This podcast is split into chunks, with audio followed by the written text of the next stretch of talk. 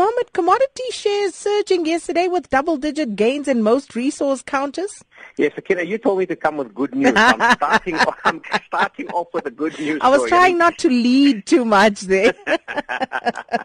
I mean, yesterday we actually had resources putting in a very strong showing across the board, very much a spillover from the Fed uh, the night before. So that strong risk appetite, the weaker dollar, supporting commodity prices globally. Uh, and as suggested yesterday, you know, that was actually very bullish for a lot of our resource counters. Uh, on the day, we actually, uh, in fact, we had results out from Africa Rainbow Minerals, and that stock was up in the double digits, uh, just over 11%. but generally, the entire sector quite strong. Uh, even your large cap uh, commodity stocks were up uh, north of 5%, a pretty strong showing coming through specifically for a lot of your gold counters. And that's because the gold price had enjoyed a $25 bump uh, in the preceding session. Uh, things seem to have stabilized overnight. The gold price has stabilized, the dollar, the currency stabilized as well. And so you could potentially see some profit taking uh, come through into the session this morning. Uh, this as obviously U.S. markets also take a little bit of a breather after a fairly strong rally uh, in the preceding session. Mohammed, interesting story here about an Indian billionaire who is seeking a two billion pound stake in Anglo American. Yes, and, and, and so this is a uh, gentleman by the name of uh, you know Anil Agarwal, and he was the founder of a resource company called Vedanta.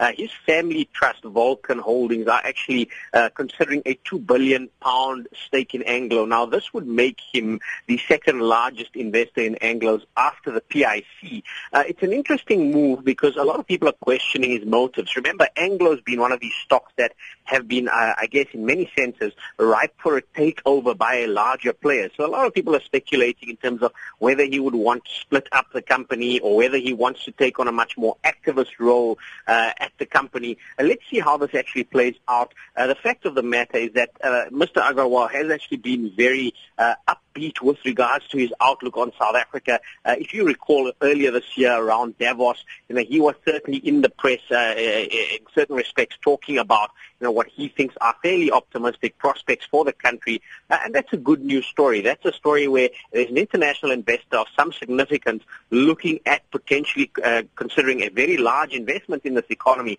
Let's see what actually happens with regards to that stake in Anglos. Remember, Anglos have restructured their business to focus on core operations quite a bit. So uh, for now, I think it's a wait and see game. But Anglo's the stock up six and a half percent yesterday, partially on the back of stronger commodity shares, but also I have no doubt that that news also would have contributed to some of the performance on Anglo's yesterday. Mm. And then on the back of the Fed announcement, the Bank of England keeping rates on hold, uh, but uh, they are still hawkish about uh, the market uh, and uh, you know looking at the sterling.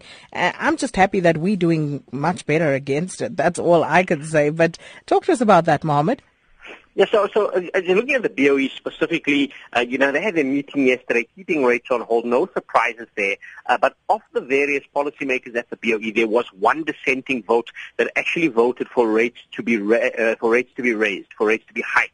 Uh, now, this comes on the back of the fact that the Fed's hiked. We had the Bank of China yesterday following through with a hike as well, uh, albeit fairly marginal. And, and this caught the market by surprise. So we've actually seen the sterling uh, tick up in the intraday session yesterday. Uh, bearing in mind, Sakina, you know, they, they've got a long road to actually go down with regards to the Brexit, and that's still to come. So I wouldn't necessarily be turning bullish on the sterling over the longer term. Uh, but to your previous point, in terms of at least South Africa is doing better against uh, against all of the global peers, let's end on a good news story. Over the last 12 months, the rand is actually the best performing currency amongst expanded majors, uh, and that's that's something that uh, you know last year this time we were having a very different discussion. A global investor appetite for for for yield, uh, that search for yield, uh, as well as I must say this year at least improving macroeconomic fundamentals uh, have served to underpin that rand. Uh, and so that's your good news story to end off on. The rand best performer, number one over the last 12 months.